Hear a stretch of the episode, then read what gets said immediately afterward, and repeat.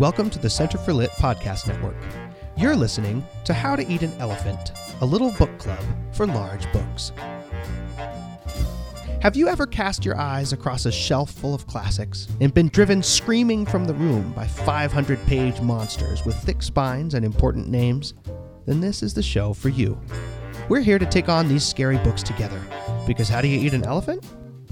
One bite at a time.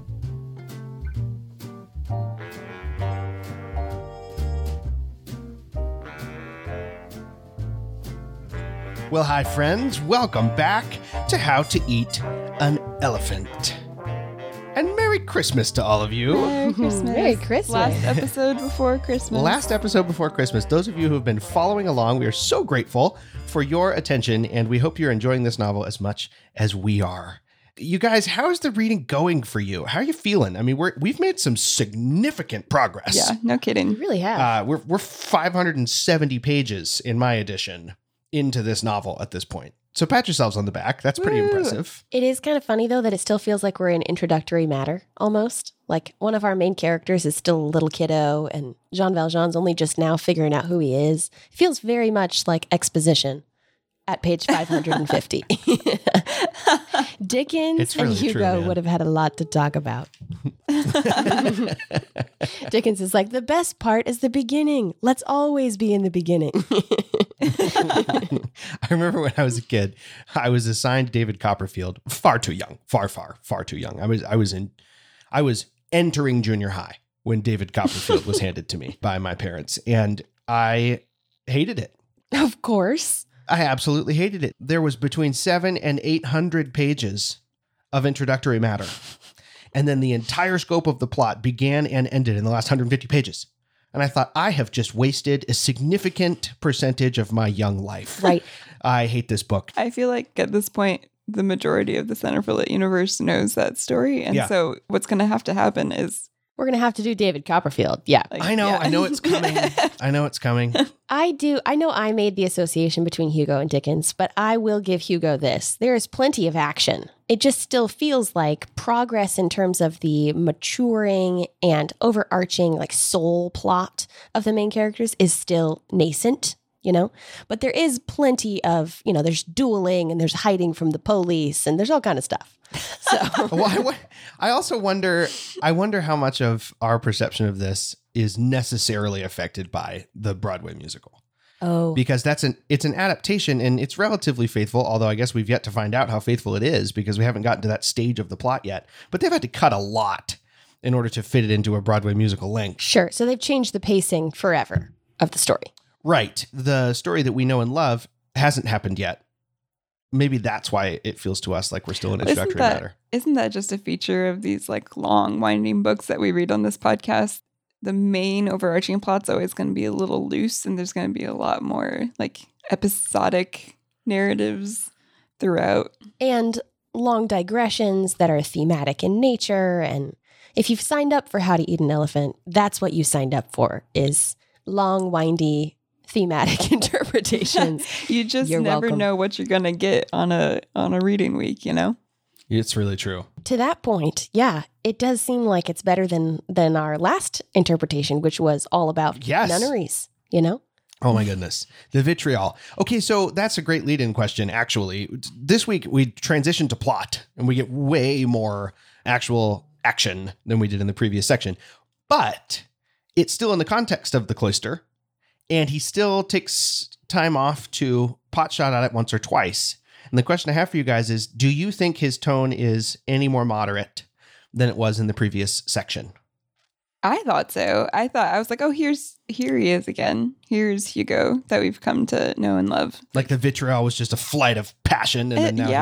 he's back. Yeah, and like he's very respectful and he like once again he's using the things of the convent to have serious thematic conversations, which is just that is has to be a sign of respect, right? He's Mhm. using the imagery of life there to talk about ideas that he really cares about. Yeah. Megan, do you think that too? Or did it still strike you that he was like sniggering behind his hand at the at the convent ladies? i don't know that he's sniggering behind his hand but i definitely think that he is leaning on his big long digressions still and Fauch. is it Fauchelevent? Is that how you say his name? Fauchelevent's I think so. I'm gonna interaction. call him Foshi. Sure, Foshi. He and his interaction with the prioress, he's definitely comes out as the intelligent one in that scenario, Yeah. which I think is mm. a furtherance of the tone that Hugo had before towards the the strictness of this convent. That he is able to understand what they want, these nuns, and play to what will make them comfortable. Meanwhile, understanding and and buying in are different. And he's comfortable there, eager to serve them and and using the things that he can in this convent to to his own ends, which I think is a little bit cynical if you look at it, depending on how you look at it. I don't know. I didn't believe that his tone was entirely entirely warm now. Yeah, I think you might be right. And it, it seems like he is drawing out this distinction between, well, the, the broadest version of it is between life and death, but also a distinction between spiritual concerns and earthly ones. Mm-hmm. And it, it seems to me that he's trying to sketch a picture of holiness, right? Of human sanctity, not perfect holiness as in God, but of human holiness. Mm-hmm. And already it seems as though he's leaning towards human holiness as defined by a marriage of spiritual concerns and earthly ones. And the cloister represents spiritual concerns to the exclusion of earthly ones. Yeah. And in that way, it's ineffective, Limited. misses the mark, et cetera, et cetera. Very, yeah, limited, but beautiful and respectable, but limited though. Right, that Right. they need Fauchelevent as much as he respects them. They're kind of innocent in a childish way, like they need him to take care of them in some ways. Limited, I think, is the best word. hmm Yeah, there's a line where it says that Fauchelevent was capable of clothing these ghosts or these corpses in, in life, like in Mhm. flesh again. And he himself seems to represent a kind of earthy holiness or wisdom, Yeah, uneducated, but cunning. cunning and kind, but only because, like, but he's only kind because it says he's been breathing the air of the convent for so long that it has Right. destroyed his personality. So there's that's a that little description is so interesting. I was going to point that out. Isn't that a backhanded compliment? right? Like on the one hand, he's been in the cloister long enough that it has bred peace and humility and a lot of the virtues that we associate with holiness. On the other hand, in order to do that, it has destroyed his personality. And I'm using Hugo's words. But hand in hand with that description, it's described as he was really selfish all of his life. And now at the end of his life, he found it sweet to be grateful, sweet like drinking wine on his deathbed. Mm-hmm. Like he's never tasted something as fulfilling as what he's doing now. So it's both and. It's kind of a cynical look. And also, it's acknowledging the efficacy of like gratitude. The good that does for your soul is firmly acknowledged in this passage. So I don't think he's looking down his nose at virtue or a life a life that's about the pursuit of virtue. I don't know. I don't know what to take from this scene. I was thinking about the air imagery, that it's the air that he breathes. And we're also told that Jean Valjean was blown in by a wind into the convent. And so I wonder if if he's using the spirituality of the convent. On the one hand, he is having the conversation. You can't just have that. We like like he ties wealth, like material well-being to like spiritual well-being. He's done that for Cosette and for Jean Valjean. And so you also in your virtue have to tie the spiritual to the material.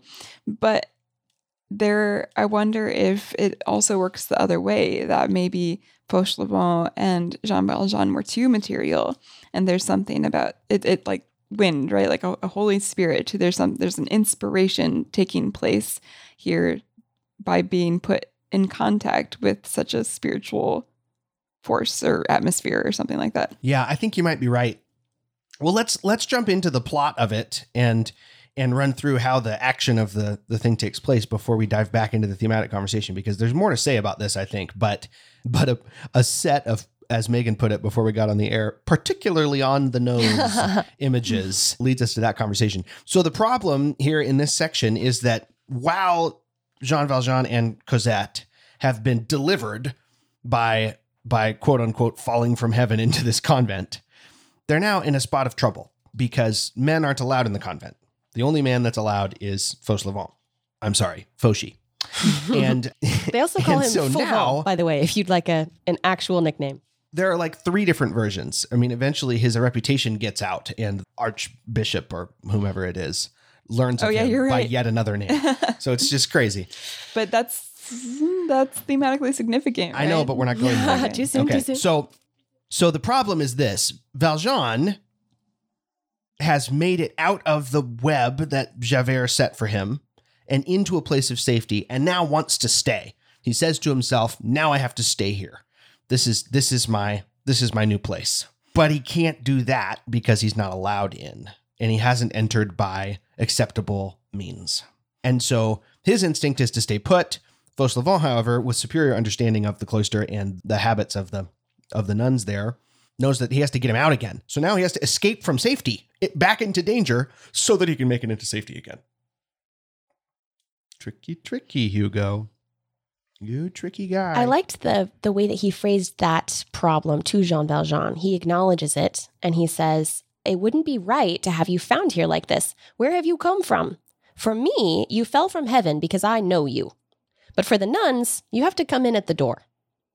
Our conversation that we were just having about this interplay between the spiritual and the physical seems turned on its head right here. For Fauchelevent, who knows Father Madeleine and associates him with purity and perfection. He's kind of a, a virtue symbol in his mind. He takes it on faith. He doesn't need an explanation that's physical for how Father Madeleine got there or why he should stay. But for the nuns, who are usually symbolic of that spiritual, not physical realm, they need a physical explanation for why he's going to be there, which I think is interesting. It's an interesting uh, transition. That's also it. Also seems- seems to be biblical imagery, right? You have to come through the narrow door Mhm. to get in. I was thinking of a scene from earlier where we were told that when the nuns entered the convent, they are dressed in their wedding best. Yes. and are forced to basically be crucified while everyone chants that they're dead. This seems to be a continuation on that theme. the death and rebirth imagery begins right away because as this conversation is happening, a nun is dead or a nun is dying. And there's Mhm. he says the nun is is dead. It's daybreak. She died at daybreak. Daybreak is always when people die. I thought that was a, a beautiful underscoring of this idea too, that it's at the beginning of the day that life ends. So there's death When and rebirth. Yeah, you wake up again in a new life. Yeah, it seems really clear that he wants to talk about death and life and and that, that those ideas are wedded to the spiritual and the physical, mm-hmm. two different realms. And how do we enter them? Right? This is the question of the passage. How on earth are we supposed to enter into life, both spiritual and real? And it's it's it's very Christian in the sense that it's a a strange answer. it's the world turned upside down. The only way to get in is to die for all these nuns, right? I mean, he's taken pains to point out to us that they're living a living death, that they have removed themselves from life as it properly is described in every possible way. And I think he has yet to really tell us whether that was worthwhile, whether it will be worthwhile for Valjean and for Cosette. But I'm hopeful after this passage. I mean, I think there's there's going to be good things that come out of convent living for both of them. Megan, you you you nodded and then shook and then nodded again. What? Well, I don't want to jump too soon to the end of the chapter, but I thought of another thing I can Mhm. say without leading us astray here. We are allowed to be hopeful, even though there's all kinds of imagery about graves and death and crucifixion and people dying at daybreak, and it's all very dark. But also, Fauchelevent is a gardener. His the service that he does in the convent is to garden, and he also helps with grave digging. So he says a gardener is something of a grave digger. I think the association goes both ways. On the one hand, this is a living death, and to be in this convent is a prison, and you have to die to get in here, and it's all very horrible. And you know, they wear hairy underclothes for goodness sake. It's very uncomfortable in here. but at the same time, it's eternally associated with with dawn, with new things growing. Little girls come and hang out in the convent. There's there's an equal part of youth and beauty and growth and new life to match the the darkness. And I hope that with Cosette coming in, a character that we know who is youth and beauty and loveliness to Jean Valjean, that we'll get to see that part maybe bring new life into this convent as well. So I was hopeful because of the gardening image that Cosette's going to be like a little seed planted in the, in this convent that brings hope, not just for Jean Valjean, Yeah. but maybe for the rest of the people in here. It reminded me of the Bishop Myriel. We've had a couple gardeners in Mhm. our story thus far. And of course, by the end, Jean Valjean is himself going to become a gardener, which was his original profession, a pruner. Pruner. Yeah. That's slightly different, though. A pruner, you think of the parable of like getting the branches cast off, you're paring down, but a gardener cultivates more growth. But they're both necessary because without the pruner, the tree won't, won't bear fruit. yeah. Yeah, and I wonder if the if the pruner represents that marriage of the spiritual and the physical. Uh, what a gardener is doing is essentially employing death to bring life. Puts a seed into the ground, seed dies, sprouts, and new life comes out of it, right? B- from burial comes life. Mhm. But then the pruner looks at the the budding tree and says, "We are going to cut pieces off of you." Painful imagery, right? We're going to cut pieces off of you. We're going to employ suffering, not death, but suffering to bring forth fruit. And so maybe that's a step out of the convent into the church militant or something like that. I don't know. We're we're getting far afield at this point. But so the part that you were talking about being on the nose, Megan, is that clearly given, I mean, and you could see it from the very first moment, I assume. I certainly could. Clearly given the fact that this nun is dead and that the prioress and the rest of the nuns have decided to bury her inside their chapel beneath the altar, which was her dying wish and is illegal for health reasons. Yeah. yeah. We don't want to we don't want a corpse decaying below our feet. That- that's bad for you. But they don't care, right? Render unto Caesar and all that good stuff, unless you can bamboozle Caesar. Seems to be their their uh, perspective. So clearly, Valjean is going to make his way out of the convent by taking the place of this dead nun in her coffin, going out and being buried, and then resurrected, and then brought back in as Fauchelevent's brother. I thought it was curious that Fauchelevent keeps calling it a farce throughout. Yeah. And there is, it's like a caper. It, Mhm. it, there is a sense in which reading this passage was like reading a spy novel. And, you know, it's French. French farce is a, Mhm. a true genre. right. and so there, it's both weighty and, And ridiculous. Talk, and ridiculous. Yeah. Up to and including the nun who's just died. Her name is Mother Crucifixion, in case you were confused about the imagery here. Still missing Yep. it. Mother Crucifixion has spent the last 20 years or so sleeping in a coffin because that's what she chose to do. With permission from the Archbishop. Wow, right, because that'd be too dark otherwise, evidently. So she sleeps in her coffin. like a vampire. yeah, she's a vampire nun. So we really don't need we have an excess coffin, which is very convenient and it lends itself to the the farcical tone that you're talking about. We'll just and then the prioress even says, "Well, what do we do with an empty coffin? Like you got to put something in there." And Fauchelevent's like, "Earth," and she goes, "Ah, yes, that'll work because a body really is just earth. That's great." It's so convenient that it's ridiculous. Yeah, it's convenient that it's it's it's convenient and ridiculous in the context of the plot. Certainly, I also think though that his line about it being a farce, he plays a little bit of the holy fool in saying that, Hmm. because on the one hand, this this community is committed to a kind of expiation, right? That uh, there's a beautiful parallel in Valjean's mind after he has successfully made it back in and is now a gardener in this convent. Beautiful parallel between the kind of prison that he was in before and this new prison of the convent, and the kind of expiation happening, which is very personal and individual before in the prison, that is now on behalf of all mankind when it comes to the convent and the cloister. So, on the one hand, they're committed to sacrificing themselves that all mankind might be forgiven. On the other hand, their rules make it functionally impossible to help any people. You can't help anyone, right? Like how how many works of literature are there in the world where people wash up on the doorstep of a monastery, for example, or wash up on the doorstep of a church? And they're in trouble and they have no money and there's no room at the inn, and all they can do is come to the church and say, Help me. And the church says, Well, since I am the physical embodiment of the love of Jesus, of course I will help you.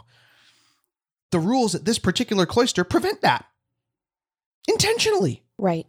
So a, a little bit when Fauchelevent says "what a farce," I think he's he is not angrily and not bitterly, but with sort of a rub in the back of his neck and shrugging, saying, you know, I it seems like this is what we're here to do. So I'm going to lie as often as I need to. I'm going to do whatever is necessary to bamboozle this establishment so that it can do what it is supposed to be doing. Yeah, that puts him in relationship to the convent in the same like that's a mirror image of the convent's relationship to the Paris authorities. Yeah. Yeah, that's good. There's a section where the prioress says, you know, no one was like they didn't find out. This will not harm anything. Right. The, the no one it, like as if to say, you know, rules that are in place when they're broken, if it doesn't hurt anybody that they're broken, well, were they really good rules to begin with? And Which is ironic. It's so yeah, ironic. Well, and yeah, Fauchelevent seems to be doing the same thing, right? Nobody knows who Jean Valjean really is. It doesn't really hurt anything that he's there. So everything is fun. Yeah. I do think it's really funny that what is necessary in order to save a good man and a helpless child is to lie to the people who are holy. That's ironic. That's dramatic irony, I think. Megan, your thoughts? I'm just stuck on the the description of Fauchelevent as ignorant, yet wise to things that the the convent doesn't prize. So he knows everything, and yet he conceals it. Uh, The knowledge that he does have, and, and it's kind of artistic the way that he does that. So he's built a reputation for himself. The convent thinks he's stupid, and Hugo says a great merit in religion. So I'm just thinking about this concept of Dang, Hugo. well, it's brutal, yeah. But I'm thinking about it. Like I think he doesn't ever he doesn't ever drop a line like that without an intention. And he seems to be Right. meditating on the nature of faith and taking things on faith and not requiring an explanation for some things and trusting that some things really do come from the hand of God and being satisfied with that. I think that we see that from the nuns. They they aren't questioning Fauchelevent. I think they're not stupid women. They just want him to stay out of sight and do what they need him to do, and then they're not going to think about him any more than that. And so he's got some leeway here to do what he right. Their needs eyes to are do. fixed on God so they can't see what's happening in front of them. Right. And that's kind of a mercy in our character's Yeah. scenario. So I do think that there is a meditation on faith here in the background and the necessity Hmm. of, I don't know, trusting something beyond your own your own explanations of things. There being some things that it's all right that he's he's not offering them the full truth. They don't need it. Hmm. She says of this whole project that she's asking him to help her with, burying a nun illegally underneath their altar. It would be such a, a miracle, a glory to God for our community. Miracles spring from tombs. She is eager to see miracles come into the convent. And what we know from, you know, an external perspective is that a miracle has come into the convent already. Already, you know, the God figure of our story has dropped, at least from Fauchelevent's perspective, has dropped another man into the convent who will be there to stay, which is a miracle. That's impossible. He's already done the impossible. And this nun is is, whether she knows it or not, eager to see a miracle spring into this community. I like that. I like that reading a lot. It's a lot happier and a lot more it's a lot warmer than the than the other dramatic irony reading. This might be a stretch, but in the conversation that the prioress has with Fauchelevent about setting up this situation, she's she goes on that long meditation about basically where she's trying to convince herself that this is an okay thing to do. Because she's certainly not trying to convince Fauchelevent. Yeah. and she says that she's stuck between Benedict on the right and Bernard on the left, the two the two saints of her order. And she says that uh, Fontaine in Burgundy is blessed for having been the birthplace of Bernard. And of course, that's Fontaine with an O, but Fantine with an A is the birthplace, or, you know, metaphorically speaking, of Cosette, who is about to be placed within this convent. I just wondered if that is maybe John, or uh, Hugo playing with the words there and kind of saying the same thing that you both have been saying just now. Oh, I like that. I missed that. Very interesting. That's at the very least cool footnote material for a college paper. On this- on this Absolutely. novel. uh, so, okay. So the whole thing goes off almost exactly as you expect it to. There's a reversal at the last minute where the gravedigger has died and been replaced by someone that can't easily be manipulated. Which is the farce of it, right? Yeah. Like everything goes perfectly well, and he's like, "It's gonna be great," and like as a reader, you're like, "Oh no, like this thing that they've been relying on as the easiest part is obviously the part that's going to come yeah, wrong. clearly it's the hardest part. And so then the, the final meditation opens as Valjean almost literally passes from life to death and back to life again. He he faints because they actually bury the coffin and the air holes get closed over and suffocation happens even if you're a big strong guy. So he faints and then is miraculously resurrected as as as open air comes back into the Oh, coffin. and it says that resurrection is sometimes more frightening than death, which Mhm. I thought was an interesting comment. Yeah. But he is saved at the last minute and ends up accepted into the convent, which then prompts a long meditation from Valjean himself in his own mind and heart over these two situations. We mentioned them earlier. His earlier prison sentence, which was a project of personal expiation, is the way that Hugo puts it, and the convent, which is also an imprisonment but is not for personal expiation. It's rather for expiation of the sins of the world. What did you guys think of this meditation? Because I think this is the logical extension of what we were talking about earlier in the episode tension between death and life, between spirituality and practical concerns. Well, this conversation about expiation seems to go hand in hand with the contemplation of justice and like paying your dues that Jean Valjean has been fleeing from and contemplating for the whole story. Hugo describes this convent as another seat of slavery or another prison. On page 568 of our book, he says two seats of slavery, but in the former, so the society with a with a legal system, rescue possible. A legal limit always in view, and also escape. So uh, interesting that he presents the the societal version of imprisonment with more hope in it. The legal system itself is a chance for escape and and refuge. In the second, so the the convent, perpetuity. The only hope at the furthest reaches of the future, that gleam of liberty which men call death. In the first, the captives were chained by chains alone. In the other, chained by faith. So he seems to, by putting those two things side by side, say that though the legal system is not present, the nun actually says there's no justice or injustice in the convent. It's harsher. The existence in there is harsher, and the imprisonment more eternal, and only death can take you out of it. Hmm. That seems backwards to me. At least in the description of of the church that you gave, Ian, where people rush to the church for refuge from their earthly problems. This doesn't seem like a description of a place that I would want to go for refuge. It sounds like more of a prison than a prison. And yet, on 566 before, it says God has his own ways. The convent contributed, like Cosette, to confirm and complete in Jean Valjean the bishop's work.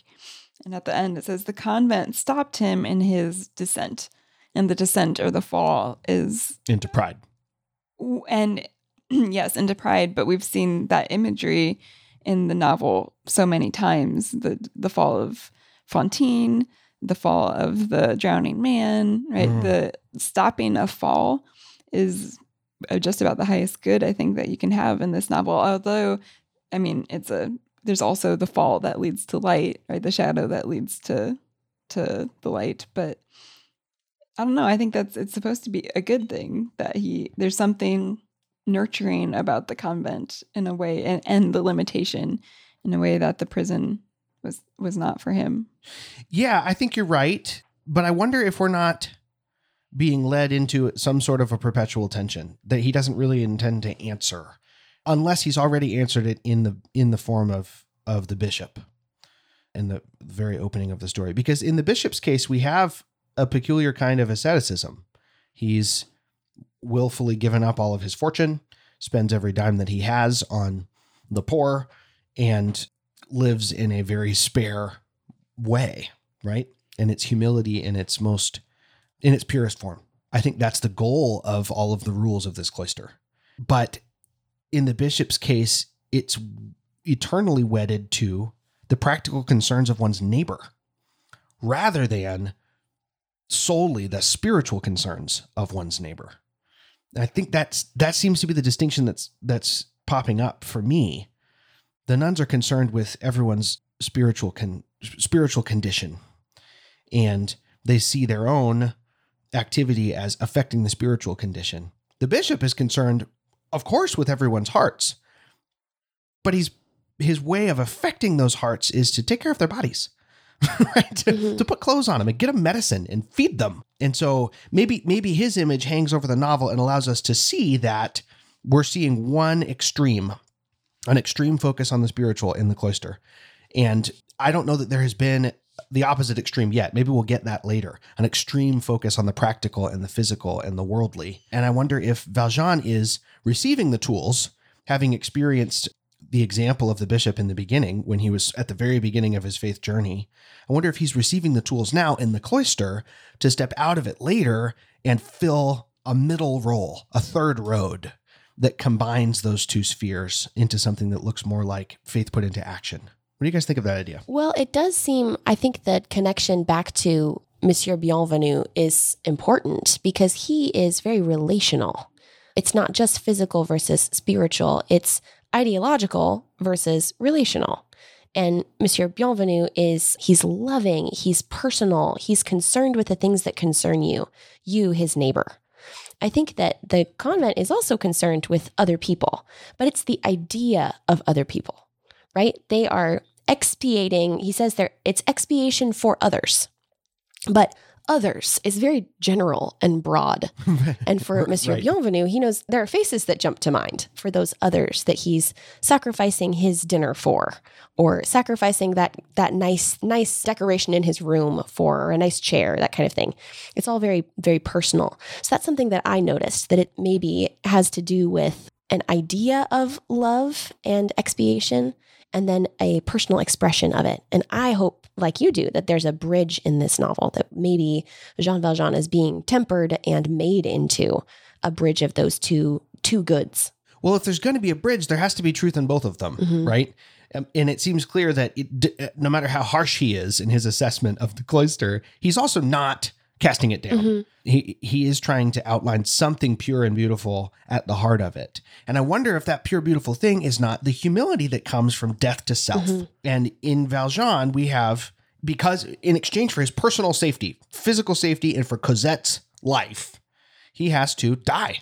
He has to become Ultimus Fauchelevent and stay in the convent and never leave. And he has to literally go through the grave in order to get in the front door of the convent and and hide himself away forever as far as he's concerned. That's a death to self that breeds real humility, we're told, hmm. right?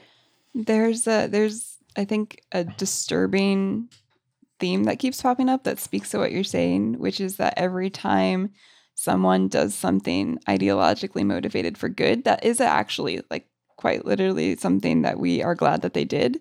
Like in this case, Fauchelevent saving Jean Valjean as an act of generosity. And earlier on, let's see, what was the example I was thinking of? Oh, when Jean Valjean decides to present himself as prisoner 24601, place of the other man. In both cases, there are real world consequences to their ideologically motivated decision. Mm. And like, and I'm not using the ideological in a negative sense. Right. I wasn't like, either. I Yeah. Mean, I mean, like they are doing it for morally good reasons as they should. And yet, in the case of Jean Valjean earlier, the whole entire town collapses because he's chosen to Yeah, do the the, right thing. closes and the consequence region- suffer. Mhm. yeah.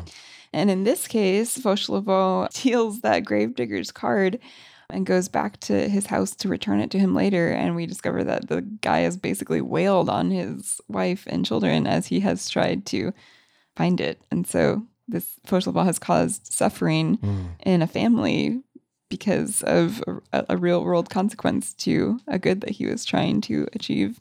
Which I guess what I'm trying to say is even our best decisions or our best actions have like we have to be humble because there are negative consequences unintentionally sometimes. Yeah. It reminds me too that he's uh, he's still examining the life of of faith and there being consequences for sin. These nuns are doing what they're doing in full confidence that they are making reparation for sins that are unconfessed and unrepentant. out in the world. They're they're trying to represent mankind before God. And all of their their expiation is for their neighbor and that idea. There are real world consequences for the things going on out there that they are just thinking of in the ideal realm. Mhm. And Jean Valjean, as he witnesses their their reparations that they're trying to make in I can't remember the the name of the of the act where they're laying in the in the crucifix pose for 40 hours at a time, that kind of thing. He's moved, intensely moved and convicted of his heart attitude when he was a convict, when he was in in a physical prison. I think that that maybe that ties into what you were saying, Emily, that these ideas of of faith, of repentance, of forgiveness, there's a whole spiritual conversation going on. And then there are pictorial representations of it in the physical realm. And maybe even that legal system that Jean Valjean has been interacting with up to this point in the novel is just that a picture of something that is real going on in the spiritual realm. So Jean Valjean is going to be a great bridge where that conversation is concerned as well. What do you guys think is where is Hugo going with this conversation about names in the convent, just like in the prison? These women surrender their real world names and take on a godly name, where and the prisoners get a number, which I think is a, a more inhuman version of the same thing. Yeah. Jean Valjean has once again died and been rebaptized into a new name. Which they don't call him. Fauchelevent Yeah. has like three different names, and he is remember his good deeds are remembered by the Pope by a false name. by a false name. What I think so this this is a hot take and and correct me if you guys don't think this is right, but I wonder if this is a little bit of the revolutionary spirit in Hugo. Like comrade, Yeah, Oh, like the most important name that Valjean has been given throughout the entire novel, the one that changed his life is brother, which is an inclusive name that adds him to the teeming mass of humanity in a personalized way rather than distinguishing him from them in a personalized Hmm. way. I like that. And so, I, it, and he seems to. I mean, it doesn't matter what name he's going by. Monsieur Madeleine is just fine. Valjean is okay. You know, he takes on a new name as often as he needs to. But the important name, the one that he holds to his heart, that has that has really affected him, is brother. I really like that. I also wonder if it's a tension too, though, that there are good reasons to surrender your name, Mm-hmm. but then at the end of the day, you're waiting for someone to call you by your name, you know, Right. your real name. Right. and maybe you don't even know what that name is. Maybe he, Jean Valjean doesn't even know what that name is that he needs to be called by. But he has a unique name too, Yeah. and it there's a tragic tragedy in the fact that he can't be known by by it. it. Yeah. Yeah, I'm sure that's but true. it's yeah. I think there's probably you're right. I mean, Hugo's drawing tensions all over the place, but it, come to think of it, he has two now. He has two names that are that help him to cope with the tragedy of losing his own, and it's brother and father. Yeah. He's now father also. Those names are m- more descriptive even of the man that he has become than his original name was. Megan, you're gonna say something. I don't know if it directly pertains, but I'm just thinking about the renaming that happens in the convent versus the rename renaming that happens in a prison. In a prison, they're given a number and it's dehumanizing. In the convent, they're given a name that associates with part of Christ's life. So we have Mother Crucifixion, mm-hmm. we have Mother Ascension, Mother Innocence. They're all associated with something about Christ, taking their identity from Him alone. And I don't think that is a dehumanizing renaming, as fascinating as that is. What we know about each of those nuns is totally fascinating. But in passing, I just was struck by Mother Ascension. The only fact we know about that woman has nothing to do with her personality or anything, but she is as strong as two men. Mother Ascension is as strong as two men. And I think that is purposeful. She's been renamed, and with the renaming is grafted in the power of the ascension, the idea of of Christ rising up out of the grave and into heaven in his rightful place. There's nothing more beautiful and powerful than that moment of Christ's story. And I think that kind of renaming, that association with the power of Christ is beautiful and inspiring rather than depressing. She's lost herself. Hmm. Yeah, I like that. Oh, I I'm love the trying to imagine a nun that is As strong than as two men. I mean, she must be like a Is that what it gigantic woman. I thought it was just, Just as strong as a man. German Fräulein of a nun. Yeah. Well, I'm looking for it. I thought it was as strong as two men, but nope, as strong as a man. You're right. No, as strong as a man. Yeah, and then he says two Oh, men well. is is better than Mother Ascension. I Never mind. see. Well, Upside down and that's too bad. backwards. She's maybe she's not a Fräulein. She's not a problem. Yeah, if it were Maria, we were dealing with here. well, she's as strong as a man. anyway, the renaming is an interesting idea. well, I think we're about to get a time leap, which I can't say I'm not excited about. I'm interested to see some other characters join the fray. Our next section, our next book, our next, yeah, whatever we want to call it, volume is entitled Marius. So I think we're going to jump into we're going to jump into Cosette's uh, adolescence. It seems like, which uh, will be fun. but we have finished Cosette, the book, and we have also finished podcasting in 2022. And so we're going to wait to release our 2023 schedule after we've all had a good Christmas sleep. Yeah. so we will be back with you guys at some point in January. Yep. In the new year with a new reading schedule. And we hope you all have a wonderful Christmas. It is a great joy to us to get to do this show, and we're so glad that there are people out there listening. um, do jump on to Facebook and interact with us. We would love to hear your thoughts about this wonderful novel. And until next time, my friends, bon appetit. Bon appetit. Bon appetit.